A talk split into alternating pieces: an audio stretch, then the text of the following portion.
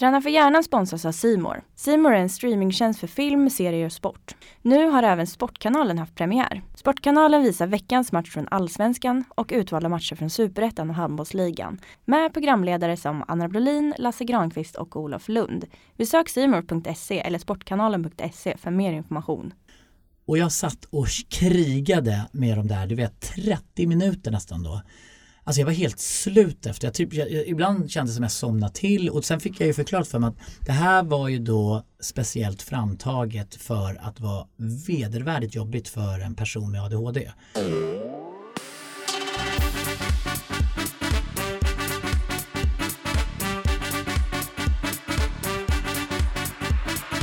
Hej och välkommen till Träna för hjärnan med Rickard Nordstrand och Johan Norén.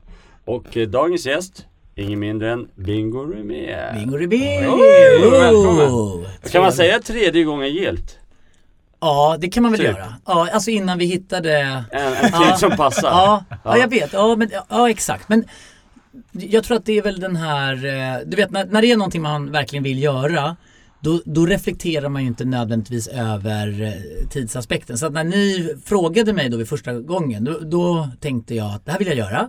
Och så tänker jag att eh, det man vill göra vill man ju inte boka in liksom så här långt bort. Det vill man ju göra nära inpå. Och sen kanske man så här i efterhand hade varit lite mer realistiskt och bara sätta en tid som inte, ja, som bara ett liten lugnare period liksom om man säger. På något sätt. Lyssnar du till 90-regeln eller vad du...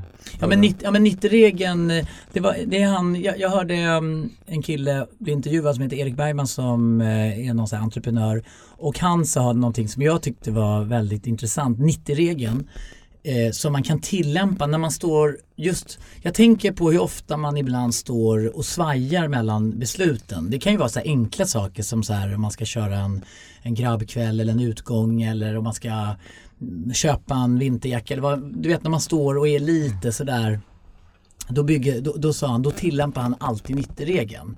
Och det kan vara om man är ute till exempel med AV och så säger alla så här, ja men nu, nu är AWn över, ska vi gå vidare? Och då är man lite så här, du vet man börjar svaja lite i den tanken, ah, fan jag ska upp imorgon och lämna ungarna, fan ska jag, jag ska inte vilja, kommer bli kul, bara, du vet så här. Då ska man tillämpa 90-regeln och det betyder att man ska vilja till 90% Är det 90 då kör man, då är det liksom bara all in. Men om man är och svajar under 90% då ska man skita i det. Grymt. Ja, Ja, men jag tycker det, Ja. och den, det Riktigt bra. för tänk hur många gånger man är lite så här, man kör den här lite 50-50 känslan, man vill kanske inte. Och när man gör det så tror jag att man på sätt och vis börjar rensa bort lite i alla de här eh, sakerna man faktiskt gör utan att riktigt, riktigt vilja. Liksom. Och då kan jag säga, man kan ju inte tillämpa det här. Alltså jag menar jag gick upp sex i morse, liksom kokade makaroner till Rambo för han skulle ha matsäck och något så här, försökte lura något rödbetsbiffar var någonting annat än vad det är. Liksom och klä på dem och så alla kläder och sen så du vet lämna och hämta, alltså allt det där. Och, så, och då var jag liksom på jobbet nio.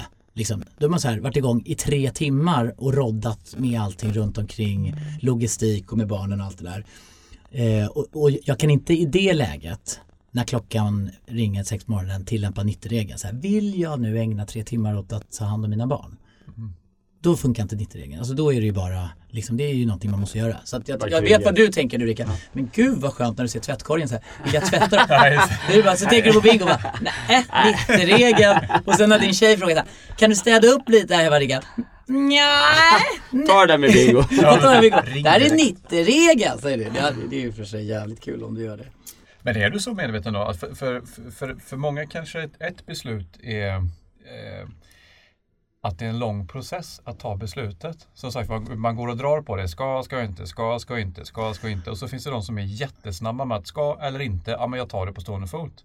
Exakt, och det tror jag är ju kopplat till min diagnos. Eftersom jag har ADHD nu och har fått diagnosen i våras så vet jag ju att den gör ju att jag tar ju de här Alltså att då är man ju väldigt gränslös och man tar sån här, man är inte lika eftertänksam.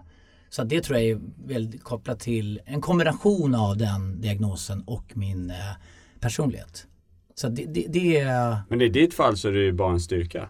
Ja, kollar. ja, ja, ja. Alltså jag, jag är absolut, 100 procent. Jag, jag tänker att det är, jag menar, jag tror att det är väldigt jobbigt med människor som eh, kanske ja, men som velar. Och, alltså jag vet ju, du vet, man har ju några polare som när man sätter sig på en restaurang. Bara, mm, ska sitta och klia sig i skägget, man ska ta en entrecote, ska ta fisk, fisk, kyck. Man bara Fan bara bestäm dig någon jävla gång. Är inte det, eller hur? Ja, ja, jag vet Jo, är. känner igen det. Men eh, om man tänker på Bingo Rimér så tänker man kanske inte på den här träningsprofilen som du ändå nu har blivit. Eh, om Ja, man backar banden. När, när bestämde du för att liksom så här, ja. bli så engagerad i träning som du verkligen har blivit? Just det, de här Ironman och swimrun och ja Vättern, ja. Vasaloppet. Du har gjort riktigt jobbiga lopp. Ja, några har det blivit och jag, jag tror att eh, jag har ju alltid varit en tämligen hälsosam person. Alltså att jag har ju alltid varit rätt så medveten om vad jag äter och motionerat liksom i så här, största allmänhet så. Och, eh, men, men det var väl, eh, sen får man ju också tänka på att det, den du är och den bilden du förmedlar kan ju vara, går ju inte alltid hand i hand. För att du kan ju förmedla en bild, alltså till exempel när jag startade eh, min killtidning då tidigt 2000-tal då fanns det ju en, en, en tanke och en strategi i att jag skulle bygga ett personligt varumärke på att vara någon slags här svensk version av Hugh Hefner. Och då, då byggde jag ju den väldigt hårt för att den då i sin tur skulle driva försäljningen. Alltså det fanns ju en affärsmässig tanke då liksom att jag skulle vara ansiktet utåt för, för tidningen och så skulle jag liksom så byggde vi det som en affärsidé. Men, men jag kan ju själv konstatera när man jobbar mycket med kommunikation så är det ju så att den, jag menar nu har vi ju ett exempel på, alltså vi, vi kan ju bara ta aktuella personer nu som är lite i blåsväder för alla de här skandalerna. Då, då har du ju en bild av de människorna som kanske inte nödvändigtvis stämmer överens med den, eh, eh, den verkliga bilden. För det är ju den bilden som man väljer att förmedla. Och du kan ju styra det där ganska så mycket mer i dagsläget eftersom vi har sociala medier på det sättet. Det var ju, det var ju svårare eh, för, för nu kan du ha din egen plattform som du själv så att, så att för, för en enskild individ så är det lättare att styra bilden av sig själv idag än vad det var för låt säga tio år sedan. Då var du mer beroende av liksom mediahusen eller så. Va? Så att i mitt fall så kan det ju nästan vara så att jag har ju förmedlat en bild av att vara en, en eh, så här eh, flickfotograf, alltid omgiven av tjejer. Men i själva verket så har jag ju varit i princip den personen jag är idag. Men jag har ju förmedlat en annan bild för att det fanns, ett, fanns en plan med det. Så att, eh, sen var det ju en punkt när jag var uppe på ett event i Åre och skulle mm, testa eh, att åka långfärdsskidor, alltså cross country med Salomon. Och då fick jag ju liksom testa med riktig utrustning. Och då började jag leka med tanken att göra Vasaloppet. Och det är väl typ tre, fyra år sedan nu. Och det var i samband med det som jag så här, men gud det kändes så här sjukt att man skulle göra Vasaloppet. Och sen när man hade gjort ett lopp då börjar man ju, ja då kommer man väl in i den. Annars har jag ju egentligen bara varit ute och sprungit någon mil max. Jag tänkte ju säga, hur mycket Ja. tränar du innan om man säger så? Nej men inte alltså som vanliga, vanligt folk och fä. Alltså när man har familj och jobb och allting. Man försöker så här riva av ett, två pass i, i veckan. Och jag tränar inte mer nu än jag någonsin har gjort egentligen. Alltså det är mer att jag gör alla de här loppen och då blir det väldigt intensivt. Men, men jag menar som i våras, då gjorde jag, alltså, eller ja, från det att jag gjorde Vasaloppet så gjorde jag så här Göteborgsvarvet, Stockholm Marathon, Fjällmarathon, eh, liksom Ironman, Vätternrundan. Alltså äh, när man, och du vet däremellan har inte jag hunnit träna någonting. Det var ju bara så här försökt att återhämta mig så att loppen i sig har ju nästan blivit träning.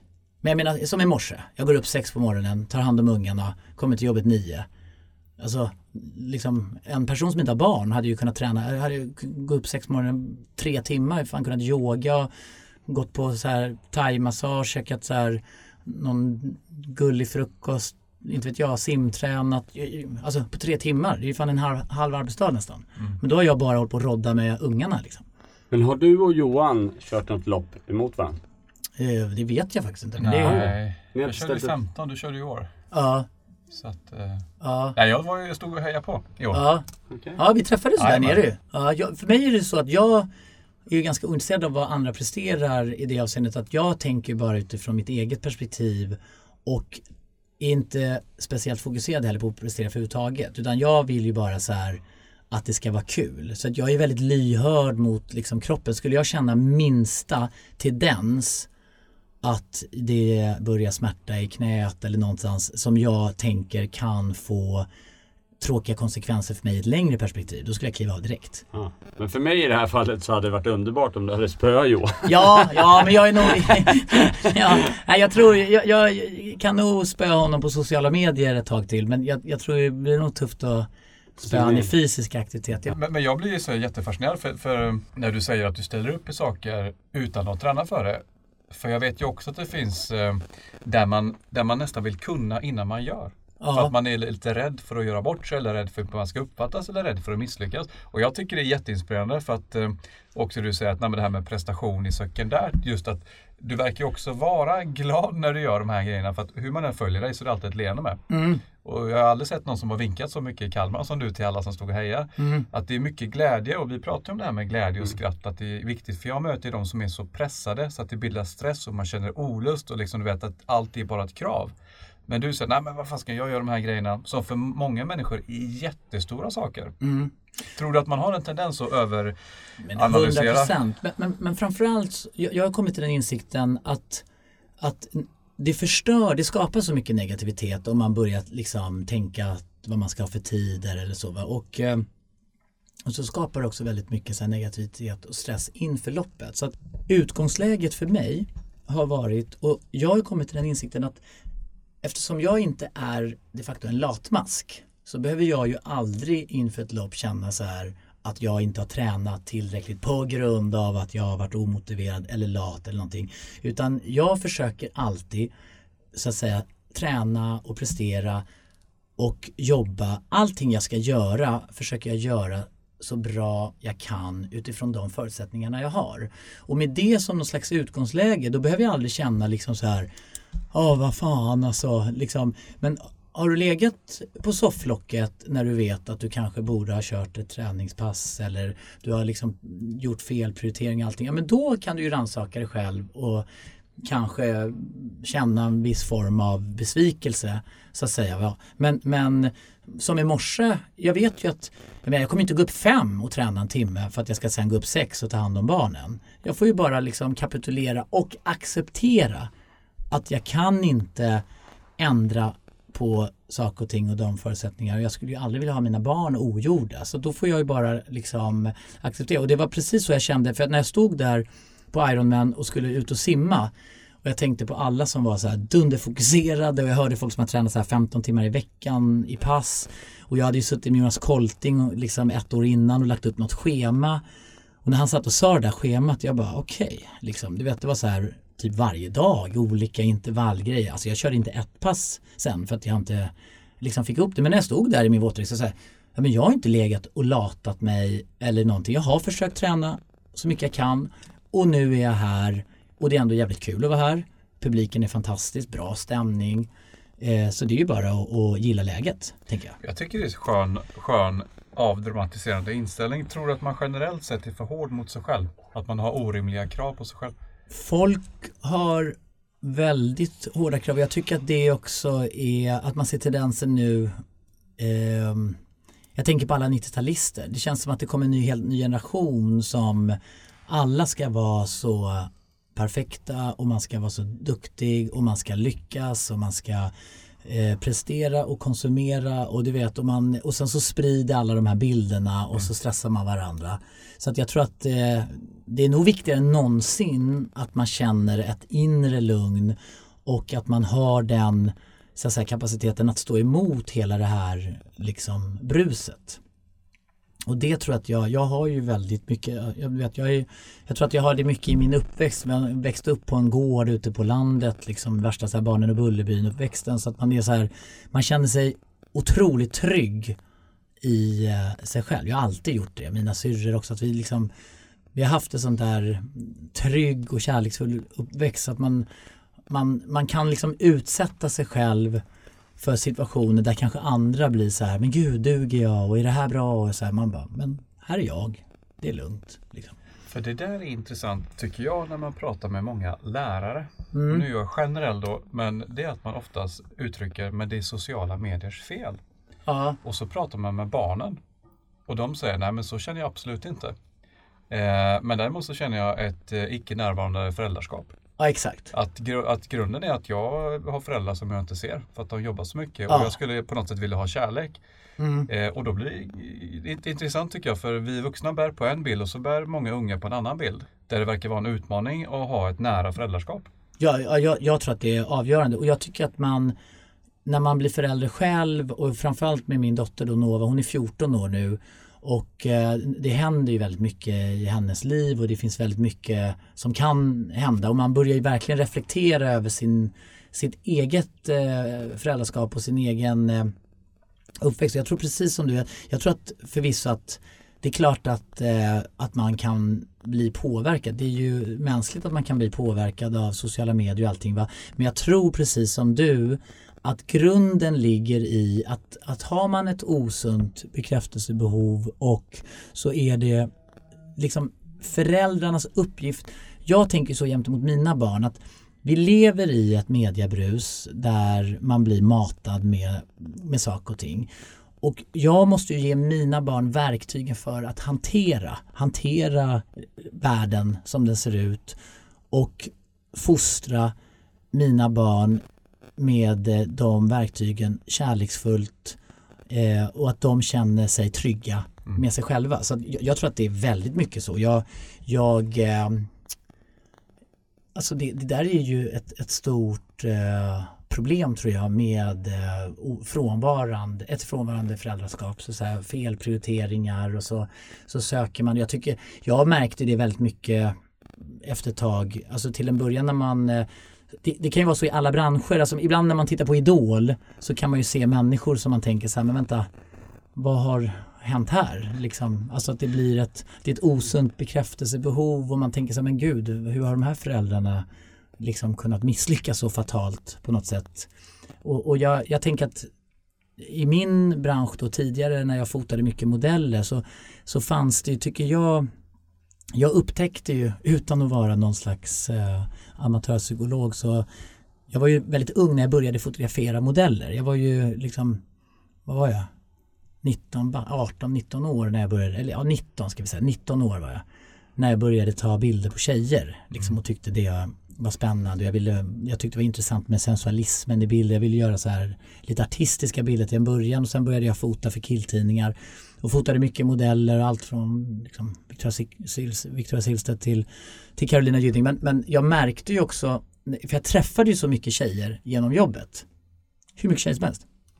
Och jag såg ju efter ett tag ett samband mellan att mellan tjejer då som jag kanske upplevde hade ett litet osunt bekräftelsebehov att de hade framförallt en frånvarande pappa som inte hade funnits där.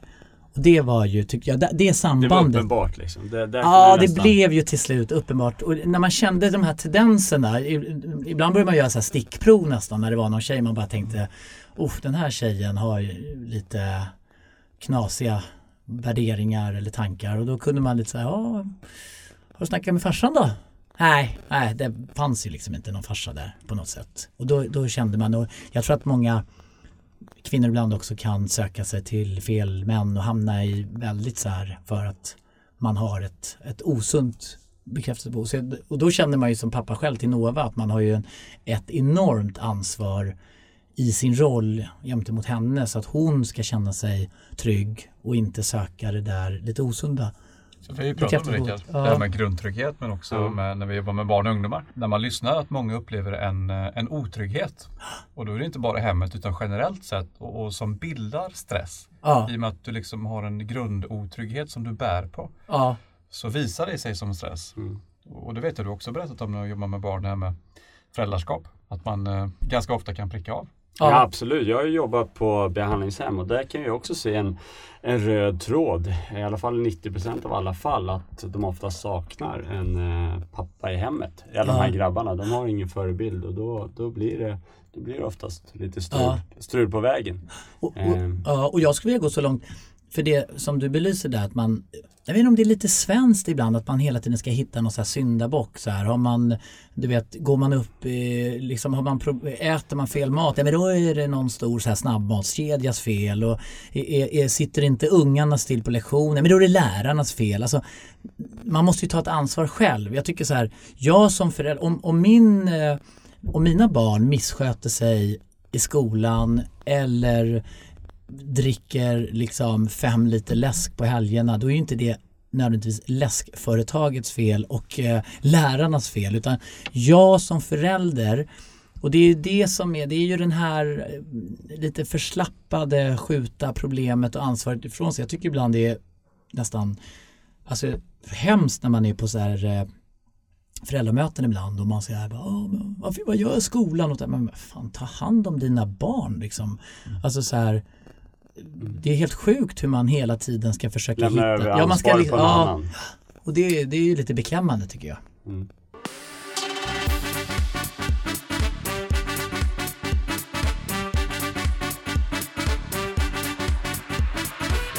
Från ena sak till den andra. Mm. Eh, hur kom det sig att du gjorde den här äh, pengen med Zlatan-fotografiet?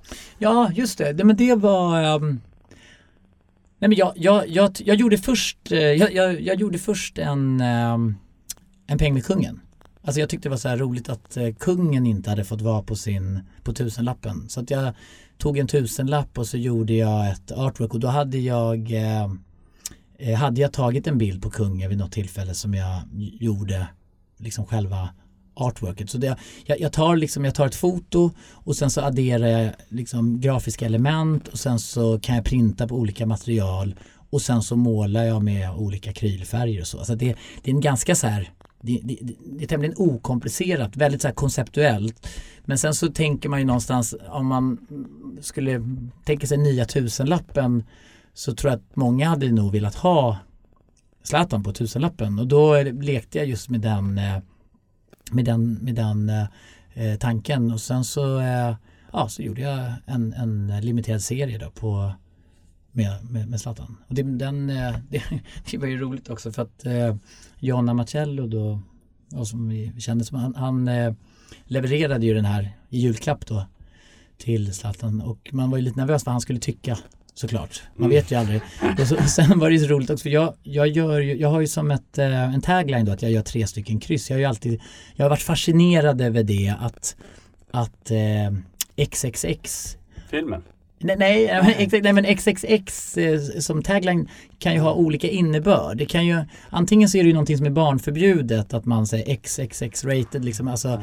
Eller så kan det ju vara, man kan ju skriva XXX I love you, alltså till någon man tycker om. Så det finns ju någon slags, tycker jag, dubbel, antingen är det barnförbjudet eller så kärleksfullt. Och, jag, och då reggade jag xxx.se för många år sedan, så jag har ju haft den domänen och då blev det någonting som jag använde som en tagline på så fort jag adderar liksom färg på ett eller annat sätt på mina bilder så har jag använt det som en signatur. Och då gjorde jag ju även det på den här eh, tusenlappen med Zlatan. Men, men Zlatan eh, har väl inte någon direkt koll på hur jag resonerar runt min konst. Så han trodde ju att det var, för, för det fick jag veta i efterhand att XXX är ju också symbolen för, eh, för Amsterdam. Att det är en gammal så här, och han har ju spelat i Ajax. Okay. Så han var ju så här bara Coolt! Aj, okay. En hyllning till Ajax, mitt gamla lag liksom så här. Så han hade ju, drog ju liksom inga så, så, jag garvar lite åt att i hans värld så handlar det ju om honom och Ajax men ja. för mig så var ju det min, min, min, ja. Eh, min tagline. Så, så, han gillade eh, tavlan väldigt mycket så det var ju väldigt kul. Men är inte det ganska kul? Att mm. man själv får välja vad det ska stå för? Ja, ja, ja absolut. Det, det, det tycker jag det, det, tycker jag verkligen. Så jag, jag ska väl fortsätta Eh, jag tänkte göra en 20-lapp med dig Rickard. Alltså, alltså, det är bara kryss, ja, kryss. Ja, men det kunde vara ganska skönt. Det finns ja, gärna. Jag skulle tror, gärna vilja. Jag skulle bli jätteglad jag Jag tror det är en stor marknad. Alltså. Ja, det, det men, jag, jag tror många i Vallentuna skulle nog vilja ha det. Ja, det tror jag. Det är mamma. Ja. mamma och jag, det är så två, två stycken. Ja. Men hur många sådana finns det då att köpa? Nej men nu har jag gjort det som eh, en limiterad, alltså jag gjorde en som är Gud, hur många jag gjorde? En som är tre meter, en som är två och en som är en och en halv. Och sen är de i en numrerad upplaga på metall då. då. Ja, okay. Så det, jag, jag har faktiskt inte framför mig nu. Men det har ju nästan varit mest ICA-handlare som har köpt faktiskt.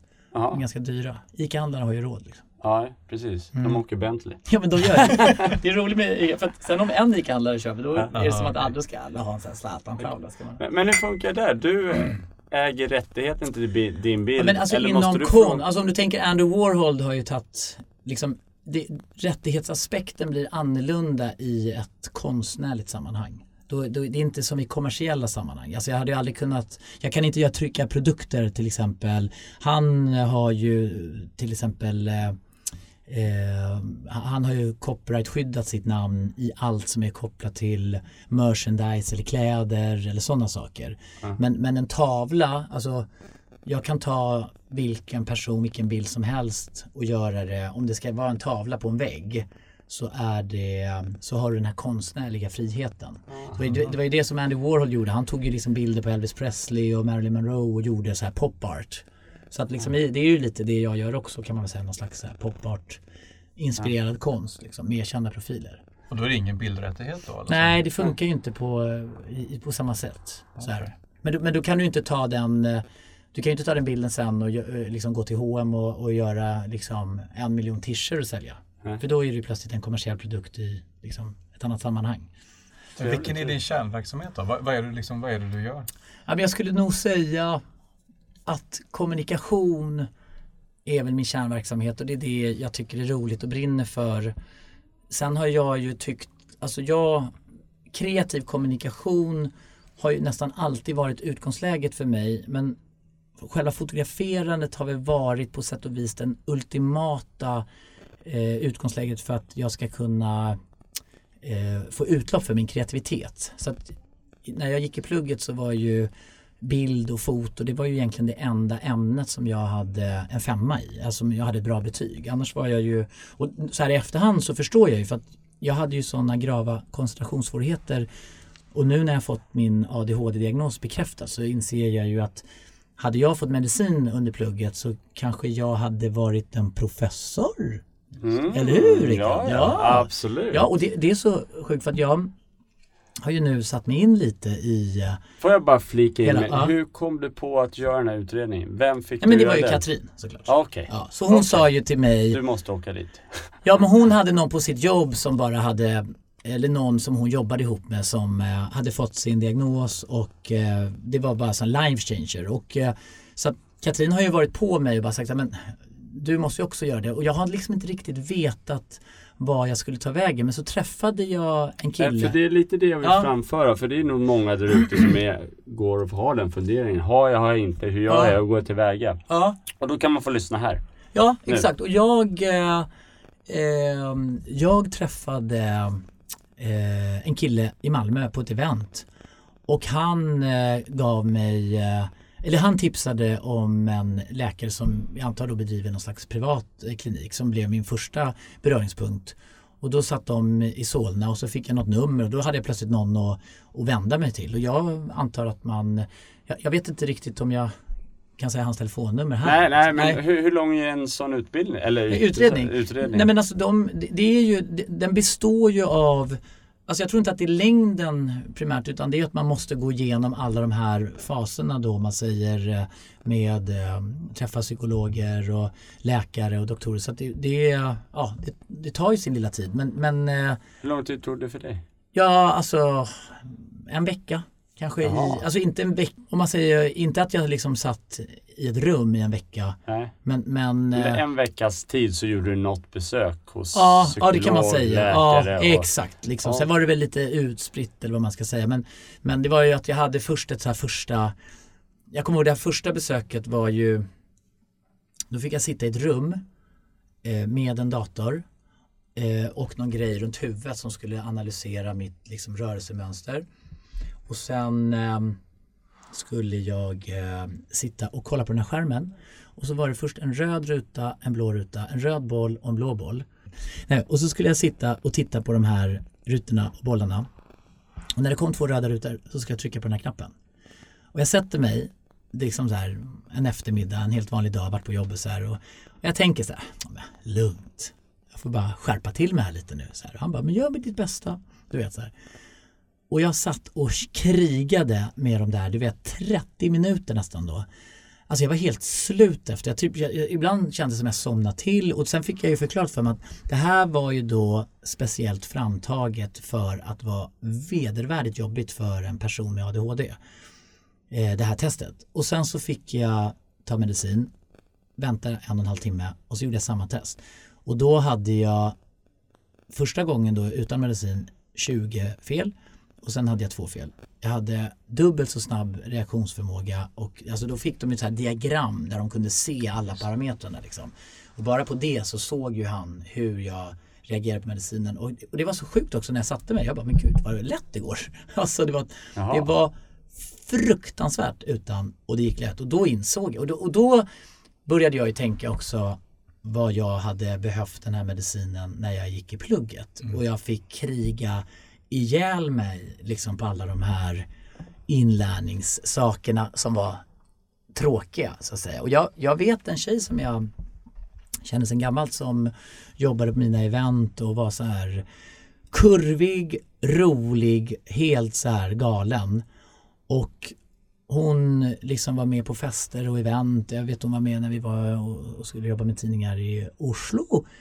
Och hon är idag färdigutbildad läkare. Och hon fick sin diagnos, hon fick medicin och pluggade till läkare. Och hon, hon säger själv att jag trodde att jag var dum i huvudet tills jag fick medicin för att jag inte och, och då tänker jag så här, men gud, det är ju så fruktansvärt. Tänk dig att gå liksom genom livet och tro att du är typ dum i huvudet och att du inte kan. Och sen så får du de hjälpen och sen kan du ta dig igenom en läkarutbildning. Det är ju så sjukt. Alltså, ja, jag kan säga, hon var den sista wow. på jorden jag trodde skulle bli eh, som skulle komma och säga att hon var läkare. Alltså. Men jag tänkte just den dagen du fick beskedet. Man sa mm. okej okay, men nu har vi gjort de här utredningarna och det här har vi kommit fram till. Kommer du ihåg hur du, liksom, hur du tog emot det?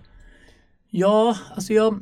Ja. Kändes det skönt att okej okay, vad skönt nu vet jag eller liksom bli arg eller ledsen? Ja, eller jag, liksom... tyckte det, jag, jag, tyckte det var någonting positivt. Men det var lite omtumlande. Jag tyckte det var nästan mer omtumlande Alltså när jag var på det här första och hade suttit framför den här datorn och han sa Han, han sa läkaren att bara på att se det här testet så kan jag ju konstatera att du är om man säger eh, ADHD-typen. Eh, men du måste ändå göra hela, för det finns ju ett regelverk. Man kan inte bara så här säga att folk har ADHD, ADHD hur som helst. Men, men det var ju den här första indikationen på att jag gick vidare till nästa, nästa test så att säga. Och det kommer jag ihåg var lite så här omtumlande. För jag tänkte att man, när man ska göra testet så tänker man ja men jag kanske bara Alltså jag kanske inte har det. Så det, det, var lite så här wow vad sjukt. Och det är ju de facto så att det är ju någonting du ska bära med dig sen resten av ditt liv. Det är 60% chans att du för det vidare eh, till dina barn.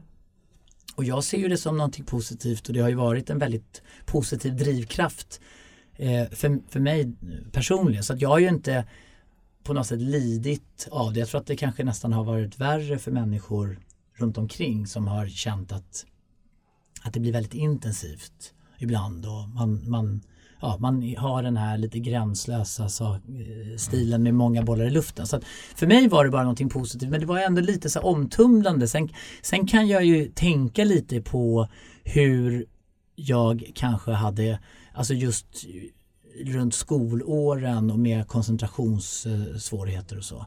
Och, och, det känns som att väldigt många är ju lite anti medicineringen. Jag ställer mig väldigt positiv just för att jag, jag, ser ju vilken enorm skillnad det kan göra för en person som den här tjejen som plötsligt kan få de verktygen hon behöver för att genomföra en läkarutbildning.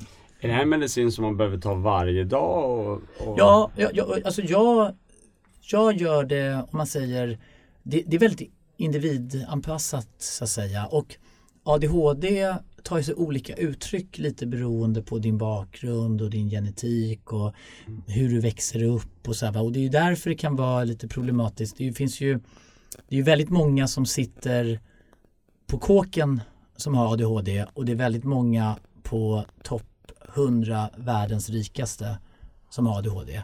Och där kan man ju dra slutsatsen att om du, det blir som någon slags katalysator, men om vi säger så här, är du, har du ADHD och växer upp i ett, eh, eh, ett område med en ensamstående gravt alkoholiserad mamma och bara umge, umgås med krims, ja då kan ju den här ADHD-kraften kanske få en lite mer negativ. Men, men eh, så det är ju det som kan vara lite så problematiskt såklart. Och, och, och, det är ju jättemånga som börjar självmedicinera och man, man försöker liksom hitta... Du menar med droger? Ja. Just för att ja. känna lugnet? Ja, ja. Och, och, det, alltså det finns ju någon statistik på att sex, alltså 600 000 människor har ADHD. Så, så det är klart att det kan bli väldigt, så att säga, eh, problematiskt på det sättet. Men säg nu när du ska ut och springa ett lopp och sånt där som, som mm. ett Ironman. Mm. Då, då, skulle du egentligen inte behöva ta mediciner för då får Nej. du ändå ut. Ja, alltså jag, jag, eh, alltså jag, jag har inte riktigt hittat, jag, testar, jag, jag håller fortfarande på att testar. Alltså mm. doser och nivåer så pratar jag med läkarna och så testar och, och jag kan ju helt ärligt känna att ibland så tänker jag äh, så jag, jag, försöker ju få kontinuiteter. Jag började med den här Ritalinen som är, men den tyckte jag var lite så här, blev lite stissig av den. Jag tyckte inte alls den och sen så när den liksom går ut. Men, men det som kan vara värt att säga om medicinen det är att man får en liten felaktig uppfattning om medicinen på grund av att, att om man tänker sig eh, om du tänker dig ett spektra där du har liksom eh, plus och minus eller om du tänker dig hur ska man säga, om vi säger att vi har eh, vänster, eller vi, vi, kan göra det enkelt för oss. Om vi säger att vi har eh, Eh, en förkylning längst till vänster och så har vi cancer längst till höger. Om man, tänk, om man målar upp den bilden av sig då är ju cancer en väldigt, väldigt allvarlig sjukdom som är långt ut på högerskalan och så har vi en lättare förkylning långt ut till vänster. Den medicineringen som du blir ordinerad för den typen av allvarliga sjukdomar eh, är ju bromsmedicin och det är ju väldigt tung medicinering.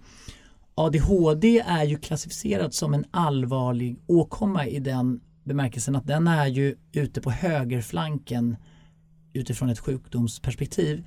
Men själva medicineringen är ju mer på vänstersidan. Så att om du tänker att du tar en, en magnesyl för att du är förkyld så är, är den medicinen du tar tämligen eh, eh, ja, man säger, det är det som blir en liten tankevurpa. Man tänker så här, okej, okay, ADHD är någonting allvarligt du ska ha resten av ditt liv och så tänker man att den här medicineringen för att många pratar ju om att det ska förändra ens personlighet och allting och det finns säkert de som har problem med biverkningar och allting. Alltså jag ska absolut inte säga så men, men själva medicineringen i sig är ju inte så tung som vissa människor verkar tro. Det är ju rätt så små, små doser som gör skillnaden i din hjärna.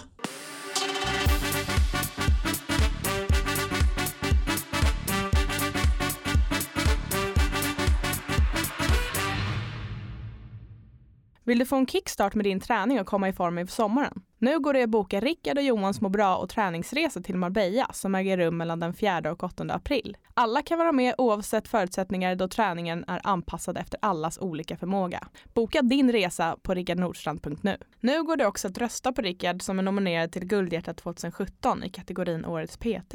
Besök fitnessfestivalen.se för att lägga din röst. du, vet, du har också läst, du, du ska ut nu och föreläsa, eller har börjat föreläsa? Ja, alltså jag, jag skrev det lite med, med glimten i ögat men, men eh, jag gör ju en del föreläsningar och jag läser eh, Sen har jag väl pratat kanske mer om kommunikation och hur man eh, jobbar med sitt personliga varumärke och sociala medier. Alltså i det här digitala medielandskapet har vi pratat mycket om på skolor och kanske den här transformeringen som jag har gjort eftersom jag har varit i den analoga tidningsbranschen och gjort någon transformering in i det digitala medielandskapet och pratat om den resan och så med mina, med mina tidningar och, och så. Eh, men, men jag tycker det är intressant liksom med, eh, alltså jag tycker det är intressant det som ni båda representerar och det här med att att eh, inspirera och vad det är för eh, vad det är som krävs för att eh, jobba med sin, eh, med sin inställning. Så det är ju väldigt såklart intressant. Sjukt spännande. Ja, ja det är det. det, är det. Och jag, jag försöker, man lyssnar ju mycket, man, man, man läser och snappar upp och sen så får man ju skapa sin egen... Eh, det är också så, jag, ju mer jag läser på också om mat så kan man ju konstatera att det är otroligt individuellt. Alltså hur man påverkas av sin föda är ju inte... Jag läste att de hade gjort någon så här stor, eh, en väldigt omfattande undersökning med enäggstvillingar där de hade tagit så här men hundratals enäggstvillingar och gett dem exakt samma föda och de kunde konstatera att trots att de var enäggstvillingar så reagerar de olika. Och det, det, är ju superintressant och det betyder, och då kan man ju dra slutsatsen att man om man säger som personlig tränare då inte kan egentligen bara säga till, ja men det här är det som gäller vet du, det gäller för alla, det gäller för dig. det, mm. det är väldigt individ, individanpassat och eh, eh, hur man påverkas av sin, eh, av sin kost till exempel. Och det, det är ju spännande. Ja, det är grymt. Och då tänker jag direkt på här, om jag säger ordet stress, vad mm. tänker du på då? Ja, men jag har ju ett litet, för jag, jag, jag, tänkte på det väldigt mycket eftersom jag läser eh, det du skriver om det, om stress. Och så eh, har jag funderat lite på mitt eget förhållningssätt runt stress. Eh, och jag tänker också när Paolo Roberto skriver om stress. Han verkar ju, han verkar ju dra en tydlig, alltså han menar ju på att ha mycket att göra och göra någonting som man brinner för i en form av stress. Och, och när det händer någonting riktigt jobbigt så att det kan ju vara olika typer av stress. Absolut. Och jag, jag, eh, jag, vet inte, med min diagnos och mitt sätt, det, det, för mig så är det så djupt rotat i min personlighet att göra mycket saker och ha mycket på G så att jag har väl ett eh, i första hand kanske positivt eh, syn på det, att man får mycket uträttat och att det händer grejer.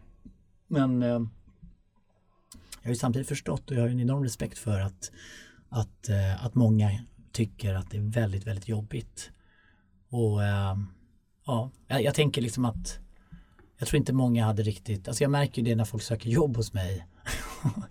när de, de kanske har en lite mer glamorös bild av vad det innebär. Men det är mycket hårt jobb och det är mycket, ibland vissa perioder då kan det vara så här att att om inte allting flyter på friktionsfritt så kan liksom en, allting hamna ur fas. Det kan vara den här vanten som försvinner till Rambo och så bara så här går det en kvart, 20 minuter som man inte har tagit sikte. Alltså kanske ett dåligt exempel men då kan det vara... jag kan ibland känna så här att aj då.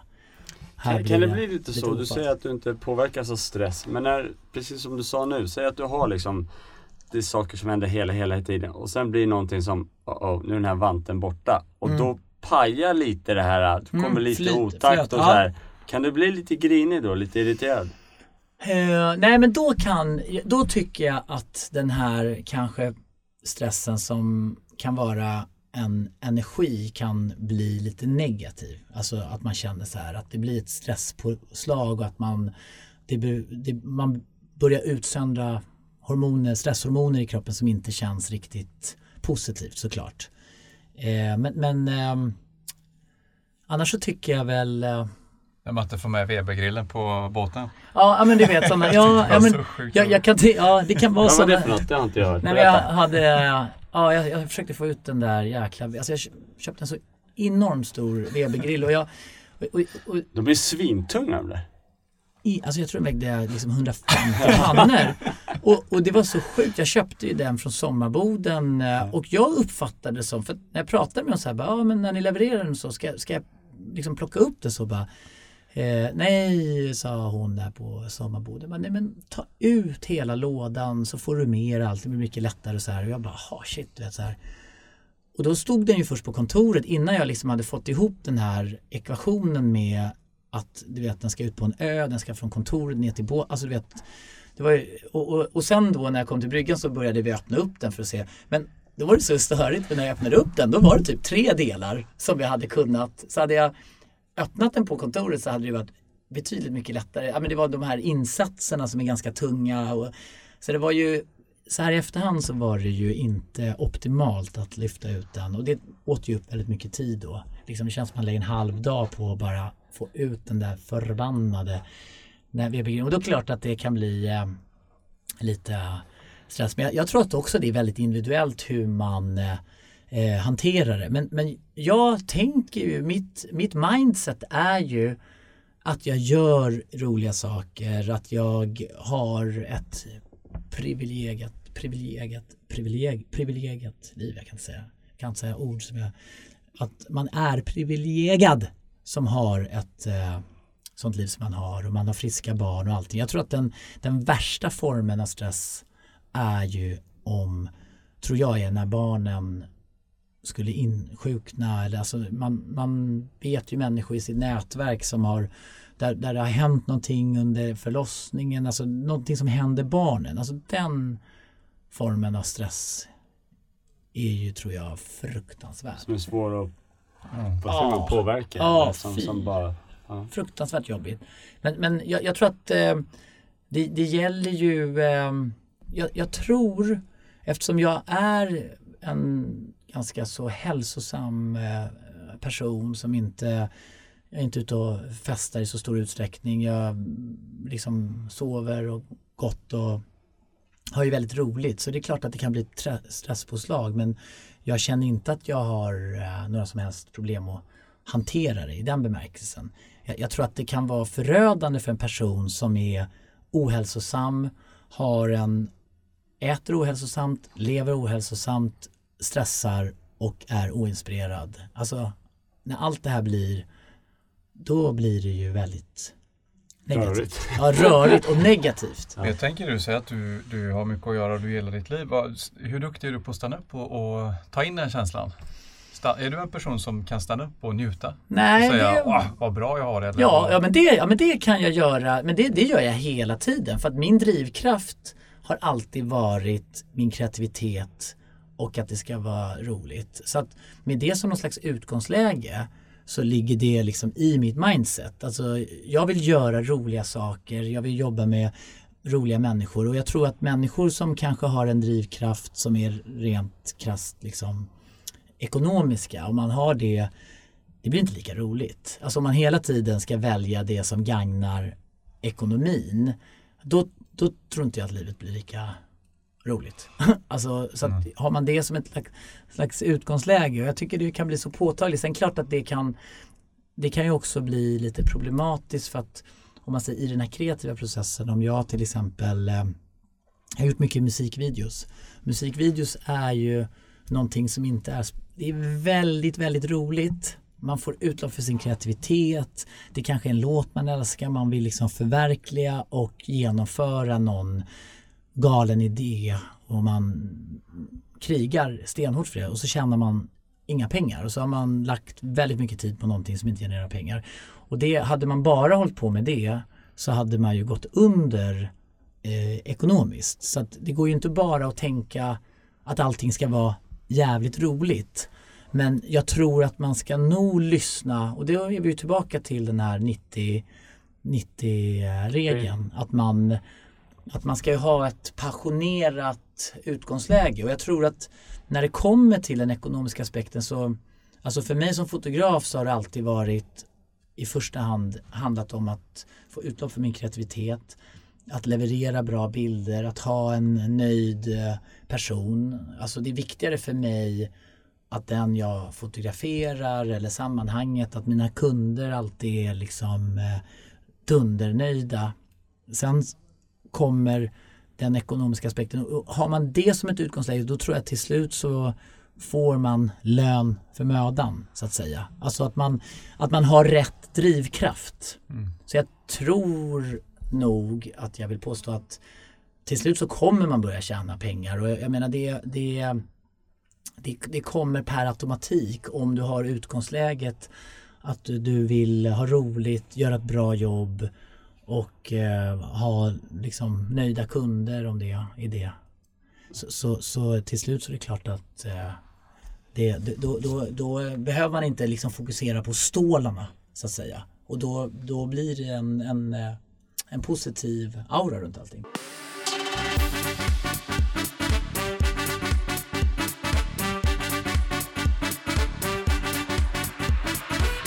Frågan är ju det här med drömmar då. Vi tycker att det är intressant att prata om drömmar, framtid. Mm. Hur ser det ut för dig? Har du någon eh, dröm som du liksom satt upp som du siktar på?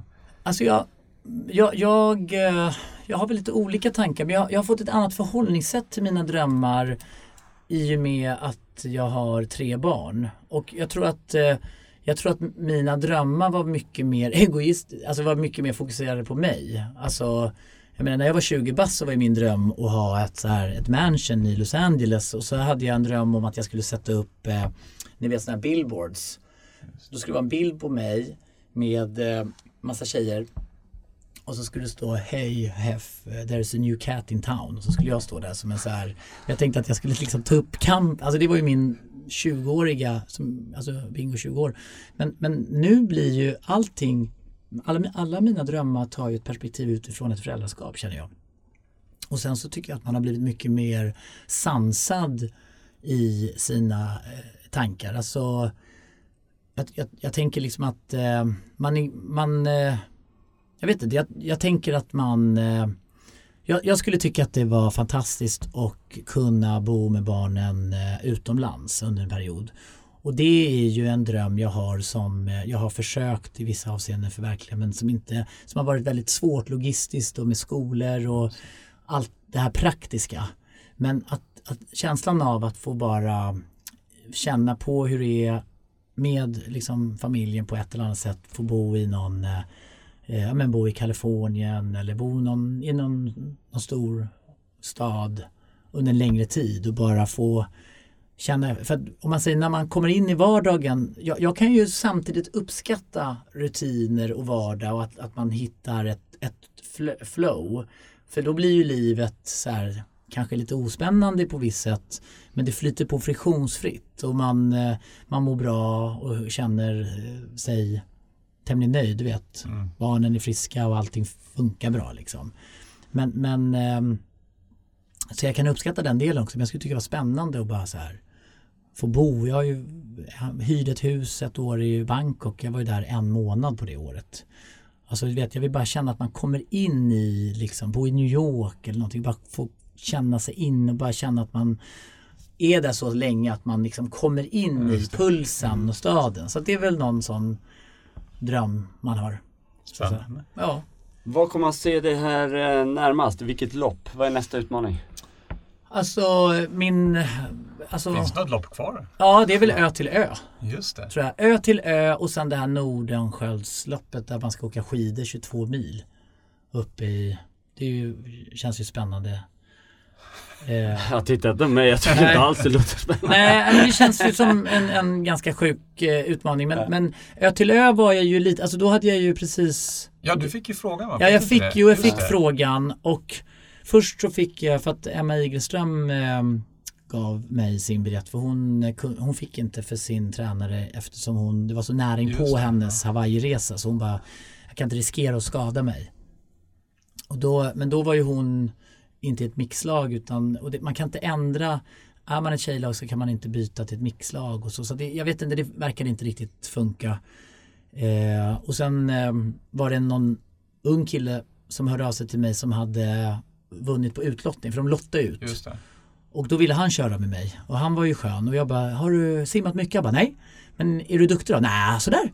Men kan du, är, är du en duktig, liksom, alltså är du bra på att springa? Och så här, Nej, inte så bra, men, men vi, vi kör väl. Du vet, och jag bara tänkte, ja, men alltså tjena, ska vi vara två så här ADHD-dårar som ska ge sig ut? Liksom, och det är ju en ganska så tuff utmaning. så att Jag skulle ju vilja köra med Jojje eller Kolting eller någon som, som är erfaren. Så att man, när man får göra det första gången så känner man sig trygg. Så att man inte är två så här tomtar som ska så här åker vilse och simmar åt olika håll. Så Ö till Ö är väl det som jag kanske ska försöka på något sätt kvala mig in eller ta mig in på till uh, nästa år. Då, då. Och när är det? September typ? Ja, ja, så det ja. Men sen så tänker jag köra Ironman igen. Ja. Och sen uh, är det ju Vasaloppet så att man, man kör ju de där ja.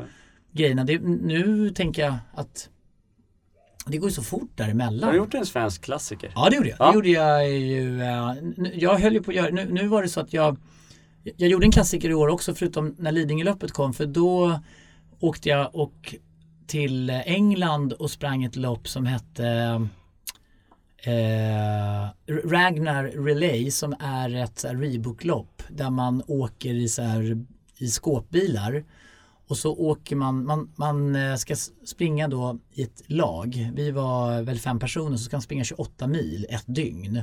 Och så byts man åt så att man, man springer en mil och så, så åker de andra i bilen och så möts man och så byter man och så blir det natt och så har man pannlampor. Och, äh, det var så roligt. Det lät verkligen. Det lät ja men det var helt sjukt. Ja. Jag, jag hade ingen uppfattning om vad det var men det var så här det lät väldigt annorlunda. Det blev liksom 90-regeln bara bing. Du vet, man kände så här, det här vill jag ju testa. Det låter ju skithäftigt. Det är ett mm. amerikanskt koncept. Eh, de tittar nu på möjligheten att ta det här till Sverige. Så var det första gången de skulle köra i Europa och i England och man sprang med de här White Cliffs, ni vet längs med så engelska kusten. Ja, det, det, var så jäkla maxat och sen var det ju också det här att det blev lite som en eh, eh, lite klassresa. Man låg och sov på någon parkering i bilen och så bytte man. Och det, det, det var väldigt eh, roligt. Sen, sen var man ju rätt, eh, ja, var ju rätt skönt att ta en dusch efter det där loppet kan jag säga. Ja. Varit ute ett dygn. Och sen ska jag köra något som heter Team 423 eh, i juni nästa år. Och det är en svensk klassiker på ett dygn. Alltså att man börjar med Vansbrosimmet och sen åker man 9 mil rullskidor och så cyklar man eh, 30 mil och sen kommer man fram till Lidingö och så springer man Lidingöloppet. Wow. Ja det blir ju sjukt. Spännande. Ja jag var med. Ja det, är, det, är en, det är en ganska stor eh, apparat. Jag jobbar ju med Tigerbalsam så de är någon slags sponsorer och ser till att det funkar då rent eh, praktiskt. Så att jag var med nu i våras och då gjorde, efter jag hade gjort Vansbrosimningen så var jag med men jag, det är väldigt farligt att ge sig ut på vägarna på rull om man inte har kört rullskidor i någon större utsträckning. För det, det är ganska, man kan ju skada sig allvarligt. Så att jag, för det finns ingen broms på den där va?